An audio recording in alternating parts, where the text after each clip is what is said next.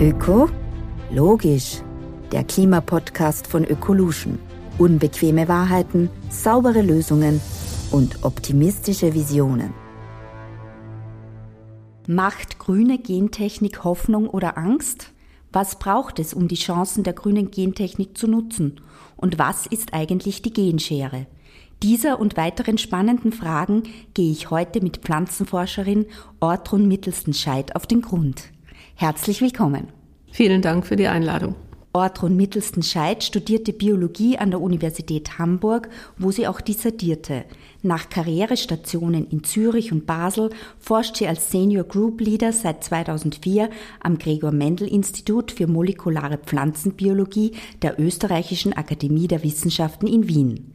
Der Schwerpunkt ihrer Arbeitsgruppe ist die Erforschung der Vererbung bei Pflanzen. Und damit sind wir auch schon beim Stichwort wie würden Sie grüne Gentechnik definieren und was sind Ihrer Meinung nach die wichtigsten Anwendungen bzw. welche Beispiele sind schon auf dem Markt? Unter Technik versteht man ja das Prinzip, mit dem wir Menschen uns die Welt sozusagen nach unseren Bedürfnissen anpassen. Bei der Gentechnik geht es darum, dass wir die DNA-Sequenzen von Genomen lebender Organismen verändern oder neu zusammensetzen. Und als grüne Gentechnik bezeichnet man die Anwendung dieser Technik bei Pflanzen. Die Ziele der Gentechnik sind die gleichen wie in der konventionellen Pflanzenzüchtung. Es geht darum, Pflanzen mit besseren Erträgen zu erhalten, weniger Verlust durch Schädlinge, widerstandsfähigere und, und leichter anzubauende Arten zu produzieren, bessere Qualität der Produkte zu erzielen. Ein klassisches Beispiel der Gentechnik ist der goldene Reis, der im Reiskorn einen erhöhten Anteil von Provitamin A enthält und deswegen gelbe Farbe hat. Und mit, mit diesem Reis kann man Mangelerscheinungen vermeiden bei Menschen, die sich fast ausschließlich von Reis ernähren oder ernähren müssen. Und äh, letztes Jahr ist es der ersten großen Ernte dieses Produktes auf den Philippinen gekommen. Also ein klassisches Beispiel für die klassische Gentechnik. Also eigentlich auch ein sehr, sehr positiver Durchbruch für die Menschen dort vor Ort. Jetzt ist Gentechnik immer so ein bisschen äh, negativ besetzt. Was unterscheidet denn diesen Begriff heute von vor 30 Jahren? Wie hat sich diese Technologie weiterentwickelt? Da gibt es ja auch diese Genschere, die herumschwebt. Also Gentechnik im, im weiteren Sinne ist eigentlich seit Beginn der Menschheit, der sesshaften Menschheit, die, die Pflanzenzucht. Denn auch in der Zucht geht es darum, Pflanzengenome zu verändern in unserem Sinne. Und, und insofern sehe ich Pflanzenzucht als Vorläufer der Gentechnik beziehungsweise angewandte Gentechnik. Die, das Spektrum der Methoden in der Pflanzenzucht hat sich natürlich verändert. Am Anfang war man darauf angewiesen, die natürliche Vielfalt auszunutzen. Später hat man durch, durch Mutagenesebehandlungen, durch Bestrahlung oder Chemikalien die genetische Vielfalt erhöht, mit der man dann in Züchtungsprogramme gehen konnte. Und äh, dann kam das, was man gemeinhin unter Gentechnik versteht, also der Einbau von zusätzlichen Genen, wobei man da auch eben Art, Artgrenzen überschreiten kann. Diese Technik ist seit ungefähr 40 Jahren äh, steht zur Verfügung. Und die letzte, der letzte Schritt in der Entwicklung ist die Anwendung der Genschere, das sogenannte CRISPR-Verfahren, wo es darum geht, durch Schnitte an gezielten Stellen im Genom Mutationen zu erzeugen, die durch natürliche Reparaturprozesse wieder zusammengefügt werden, wodurch sich eben die Sequenz an der einzelnen Stelle verändern kann. Und dieses Verfahren bezeichnet man als Geneditierung, weil man eben gezielte Gene an bestimmten Stellen damit verändern kann. Gentechnisch hergestellte Pflanzen gelten als unnatürlich. Worin liegt hier der Unterschied zwischen Pflanzenzucht und Gentechnik? Gemäß der Beschreibung, die ich gegeben habe, sind alle Kulturpflanzen eigentlich unnatürlich, beziehungsweise natürlich auch natürlich, denn sie sind alle modifiziert nach unseren Bedürfnissen. Wir haben ihnen Eigenschaften angezüchtet, die für die Pflanzen nicht besonders attraktiv, manchmal sogar kontraproduktiv sind, aber für unsere menschlichen Interessen. Aber Gentechnik und Pflanzenzucht beruht auf ausschließlich natürlichen Prinzipien. Ich gebe Ihnen ein Beispiel. Die Transgentechnologie arbeitet ja mit dem, mit dem Agrobakterium als sozusagen als Fähre, als Genübertragungsbakterium. Und man hat vor einigen Jahren festgestellt, dass die meisten Arten von Süßkartoffeln ein ganz natürlich entstandenes Transgen enthalten, bei dem dieses Akkubakterium eben Gene in die Süßkartoffel übertragen hat, ohne jegliche menschliche Einwirkung. Und auch die Genschere, das CRISPR-System, ist ein natürliches Prinzip. Das haben die Bakterien in Anführungszeichen erfunden, um sich gegen Viren zu verteidigen zu können. Und molekularbiologisch gibt es eben keinerlei Unterschiede, was die Arten dieser Genveränderungen angeht. Welche Vorteile sehen Sie in der Anwendung grüner Gentechnik, vor allem in der Landwirtschaft und der Lebensmittelproduktion? Es sind die gleichen wie in der klassischen Pflanzenzüchtung auch. Wie ich gesagt habe, mehr Ertrag, mehr ähm, Resistenz, weniger Ressourcenverbrauch, bessere Qualität, bessere Eigenschaften. Also die Ziele der Züchtung auch in der Gentechnik decken sich mit denen der konventionellen Pflanzenzucht. Mit der Gentechnik kann man eben Züchtungsziele erreichen, die auf klassischem Weg nicht zu erreichen sind. Haben Sie da ein Beispiel vielleicht dafür, dass wir uns das besser vorstellen können? Ja, wieder das Beispiel des goldenen Reises, dieses Provitamin A-Gen oder die Gene, die zur Herstellung des Provitamin A führen, die sind im Reis eben in dem entsprechenden Gewebe nicht aktiv und nicht vorhanden. Und wenn man die dort einbaut, dann kann man eben diese Eigenschaft erzielen. Wie würden Sie die Risiken von grüner Gentechnik einschätzen, beziehungsweise welche Vorsichtsmaßnahmen sollte man bei der Anwendung von Gentechnik beachten? Es ist wie bei jeder neuen Erfindung. Man muss sich überlegen, worum, in, in welchem Bereich geht es über bekannte Techniken hinaus? Wo könnten damit Gefahren entstehen, auf die wir nicht eingestellt sind? Das gilt aber generell für alle neuen Züchtungsprodukte und die werden ja in der Regel auch sehr sorgfältig getestet, bevor neue Züchtungs-, neue Sorten zugelassen werden, müssen die ganz ausgefeilte und umfangreiche Qualitätskontrollen bestehen. Und das Gleiche müsste man für geneditierte Pflanzen oder transgene Pflanzen eben auch anwenden, sie nach ihren Produkteigenschaften zu beurteilen und Gefahren für Verbraucher auf diese Art und Weise auszuschließen. Gentechnik ist ja in der Öffentlichkeit noch immer sehr umstritten. Gibt es aus wissenschaftlicher Sicht Gründe dafür?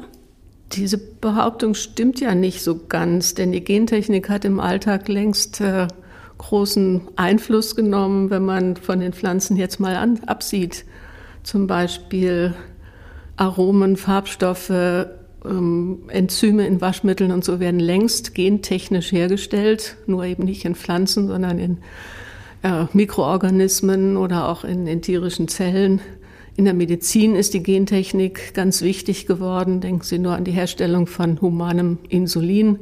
Kein Diabetiker würde heute mehr auf Schweininsulin zurückgreifen wollen. Auch in der Krebstherapie wird die Gentechnik jetzt zunehmend eingesetzt, um Zellen ganz spezifisch gegen Krebszellen zu aktivieren. Also in all den Bereichen ist die Gentechnik längst akzeptiert und deswegen ist es eigentlich unverständlich, warum das bei den Pflanzen eben nicht der Fall ist. Das scheint mir auch nicht nachvollziehbar, aber haben Sie eine Hypothese, warum das dann trotzdem sein könnte, dass es noch so negativ behaftet ist äh, und äh, hat das einen Zusammenhang vielleicht mit der Vergangenheit? Ja, also ich sehe das als historisches Problem, eine, eine Mischung aus verschiedenen Gründen, warum es nicht akzeptiert wird. Das eine ist, dass man es nicht als natürlich empfindet, solche Eingriffe zu machen. Dann gibt es religiöse Gründe, ähm, dass es mit der, mit der Idee der göttlichen Schöpfung nicht vereinbar ist. Aber die Hauptgründe ähm, sehe ich darin, dass es bei den Pflanzen historisch ein, eine etwas unglückliche Anfangsphase gegeben hat. Als man die Technik der Transgentechnologie etabliert hat, ging es zunächst darum, Eigenschaften zu übertragen, die leicht nachweisbar waren. Und dazu gehörten halt die Herbizidresistenzen, wo man eben transgene Pflanzen dann auch leicht damit identifizieren konnte. Und dann kamen natürlich sehr schnell die Konzerne ins Spiel, die das für ihre Saatgutproduktion ausgenutzt haben Und dann mischte sich die Aversion gegen die Gentechnik auch mit, mit Kapitalismuskritik. Dann kam der Aktionismus dazu. Dann haben die Medien das sehr bereitwillig aufgegriffen und haben von, von den Frankensteinpflanzen und Gentomaten und so weiter geredet. Also da kam eine Menge Sensationshascherei und Angstmache hinzu. Und heute ist es eher eine, ein Problem, dass man seine sein Klientel bedienen muss, zum Beispiel bei den Parteien, die sich auf bestimmte Richtungen festgelegt haben und dann meinen, ihren Wählern nichts anderes zumuten zu können. Es gibt erhebliche wirtschaftliche Interessen von Seiten des Ökolandbaus. Und da muss ich ganz klar sagen, dass das Label Gentechnik frei ist kein Sicherheitszertifikat, sondern ein Verkaufsargument. Und das gibt man nicht gerne auf. Und das ist hier in Österreich auch ganz besonders wichtig. Und deswegen hat die Politik auch ein Problem, sich in ihrer Einstellung dazu zu ändern. Und man ist sogar ein bisschen stolz auf eine nationale Sonderrolle. Denn Sie wissen ja, dass selbst transgene Pflanzen, die im Rest der EU zugelassen sind, in Österreich nicht angebaut werden. Also da sind wir hier nochmal ganz besonders strikt. Wenn ich jetzt Ihr Beispiel mit dem Reis von vorhin nehme, dann kann man ja auch viel Gutes bewirken. Äh, durch gezielte Eingriffe in die DNA einer Pflanze kann sie eben resistenter machen, auch zum Beispiel gegen Hitze, kann äh, zusätzliche Vitamine, Enzyme hineingeben. Äh, Wäre es dann nicht wichtig, die Akzeptanz von grüner Gentechnik bei Verbrauchern zu stärken und wie könnte man hier transparenter in der Kommunikation sein? Wie könnte man Überzeugungsarbeit leisten? Ja, das ist, ist eine schwierige Aufgabe, eben gerade aufgrund der Geschichte. Bei uns gibt es keine ganz besonders dringende Nahrungsmittelknappheit, die uns dazu zwingt, unsere Meinung dazu zu ändern. Und wir meinen uns diesen Sonderstatus der Ablehnung leisten zu können. Kommunikation und Aufklärung sind extrem wichtig. Und hier sehe ich eine, eine Bringschuld der Wissenschaft. Und deswegen sitzen wir hier zusammen die Medien und die Politik müssen sich auch mit dem Thema beschäftigen. Aber alles ist begrenzt durch eine gewisse Wissenschaftsskepsis. Das heißt, mit Aufklärung und Kommunikation kann man nur einen begrenzten Bereich der Bevölkerung erreichen. Schlussendlich wird es die Marktwirtschaft sein, die uns zwingt, zu einer Anwendung Stellung zu nehmen. Und das Problem ist nur, dass das Angebot im Moment nicht angeboten werden darf. Und deswegen ähm, müssen wir darauf warten, dass es interessante Anwendungen gibt, die auch Verbraucherinnen bei uns überzeugen, dass es eine interessante Technik ist. Ich denke da zum Beispiel an glutenfreie Backwaren oder allergenfreie Pflanzenprodukte, gesündere Fettsäurenzusammensetzung, also alles, was im Interesse unserer westlich geprägten Industriekultur überzeugender ist als reine Ertragsüberlegungen, die für den Rest der Welt vielleicht viel wichtiger sein könnten. Aber auch für Landwirte und Züchterinnen gibt es durchaus attraktive Ziele, zum Beispiel besser angepasste Blühzeiten, ähm, einfachere Ernteverfahren, frühere, früheres Tragen von Obstbäumen und so weiter. Also sobald diese Eigenschaften verfügbar sind, denke ich, wird uns die Marktwirtschaft und das eigene Interesse dazu bringen, dass wir unsere Einstellung ändern.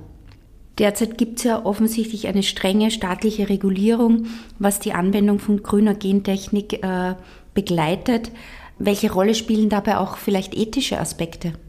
Ja, ethische Aspekte sind bei Pflanzen ja eher weniger relevant.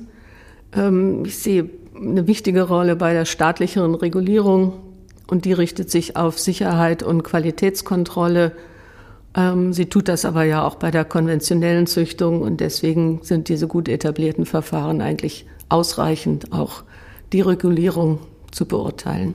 Und theoretisch auch eins zu eins anwendbar, wenn ich das richtig verstehe. In Österreich gibt es ja so eine Art ethische Kontrollinstanz, die über die Gentechnik wacht. Wer ist das und wie funktioniert das? Die staatliche Kontrolle hier ist äh, in den Händen der Gentechnikkommission vom Gesundheitsministerium.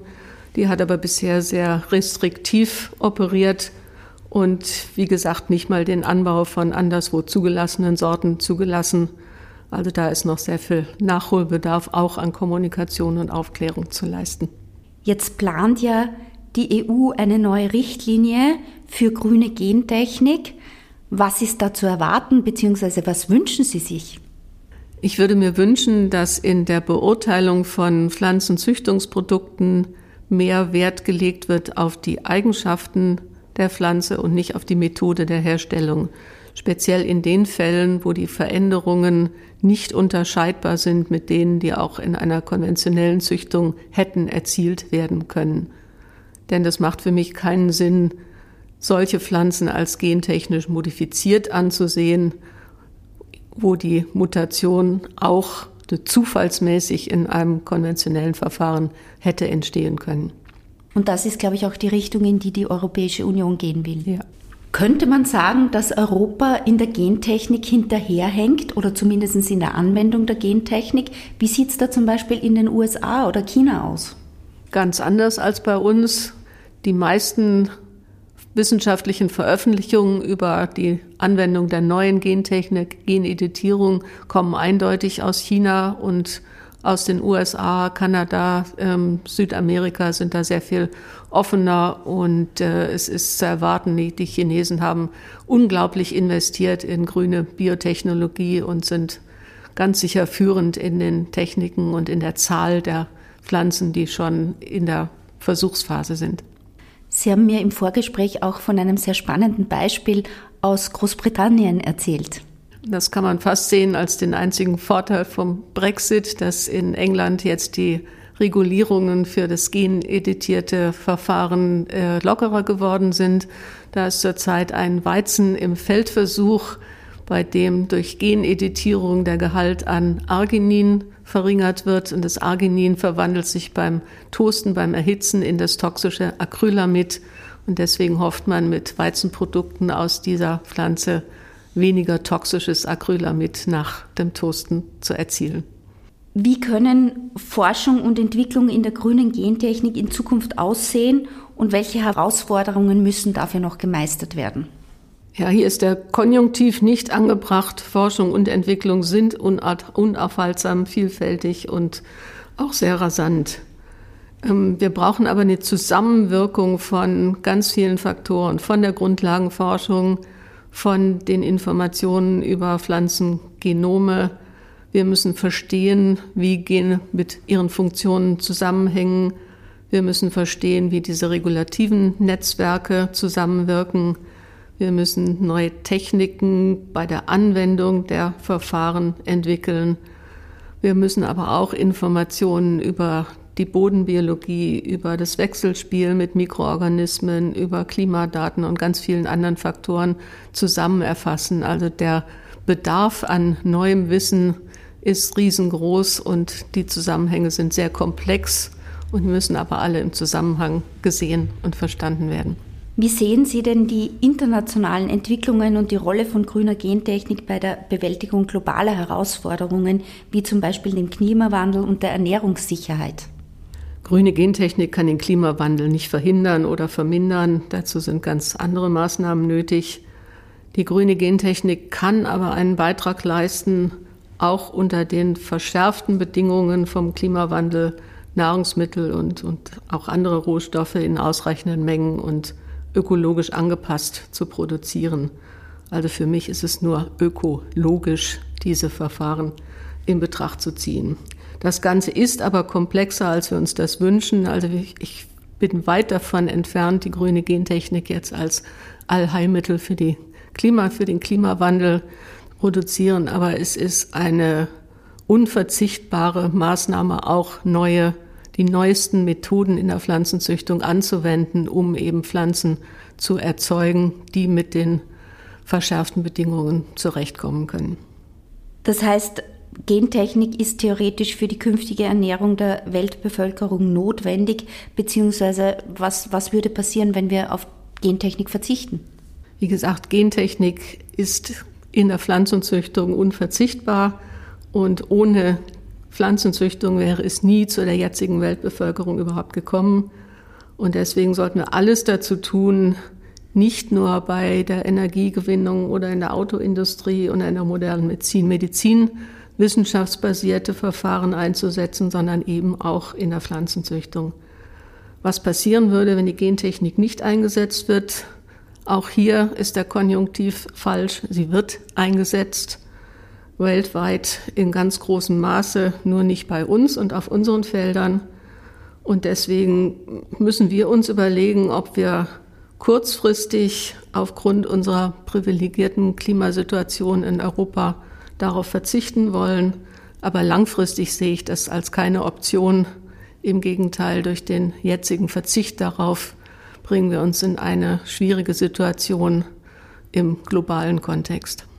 Wenn wir jetzt generell an das Thema Klima, Umweltschutz äh, denken, wie würde denn Ihre Empfehlung lauten, da einen Beitrag zu leisten? Ja, ich sag's nochmal, ich will keineswegs die grüne Gentechnik als das Allheilmittel für die Klimakrise verkaufen, aber ich sehe darin eine, einen unverzichtbaren Beitrag, mit den Problemen fertig zu werden. Ich bin unabhängige Wissenschaftlerin, meine Arbeit wird mit öffentlichen Geldern finanziert. Ich kann mit einer Ablehnung leben. Ich bin nicht davon abhängig und keine Vertreterin, keine Lobbyistin dafür. Aber ich sehe eine Verantwortung der Wissenschaft, Politik und Medien und Öffentlichkeit auf die Gefahren hinzuweisen, die durch einen wissenschaftlich nicht begründet, begründbaren Verzicht ähm, dazu führen kann, dass wir uns in eine schwierige Situation begeben. Die Politik muss entscheiden, aber ich will mir später keinen Vorwurf anhören, wir hätten nicht darauf aufmerksam gemacht. Und ich empfehle allen Beteiligten einen rationalen und wissenschaftsbasierten Umgang mit dem Thema, unabhängig von Weltanschauung, Parteipolitik oder Populistik. Ich darf Sie zum Abschluss noch fragen, wie all unsere Gäste, wie denn Ihr persönlicher Beitrag zum Klima- und Umweltschutz aussieht. Ja, ich habe kein Auto, ich bin mit dem Fahrrad hier, ich ernähre mich ziemlich vernünftig und mit wenig Fleisch. Meine Heizung ist runterreguliert, ich trage meine Kleidung auf und kaufe wenig Neues. Aber viel wichtiger ist mir noch, dass ich eben mit meiner eigenen Grundlagenforschung und mit dem Einsatz für die Kommunikation zu diesem Thema für einen rationalen Umgang damit plädiere. Und ich hoffe, dass ich mit diesem Gespräch vielleicht auch einen Beitrag habe leisten können. Vielen Dank für das spannende Gespräch und die Einblicke und Hintergründe in die Gentechnik. Ich glaube, wir können mit einem Wort zusammenfassen, Gentechnik ist natürlich und wir sollten sie nutzen zum Wohle der Menschheit. Ich bin einverstanden und bedanke mich sehr für die Einladung zu diesem Gespräch. Wir hoffen, auch euch hat unser heutiges Gespräch sehr gefallen. Folgt uns gerne und seid beim nächsten Mal wieder dabei. Wenn dir die Folge gefallen hat, findest du mehr Informationen auf unserer Website unter oecolution.at oder auf unseren Social Media Kanälen. Dieser Podcast wird produziert von Stefan Tesch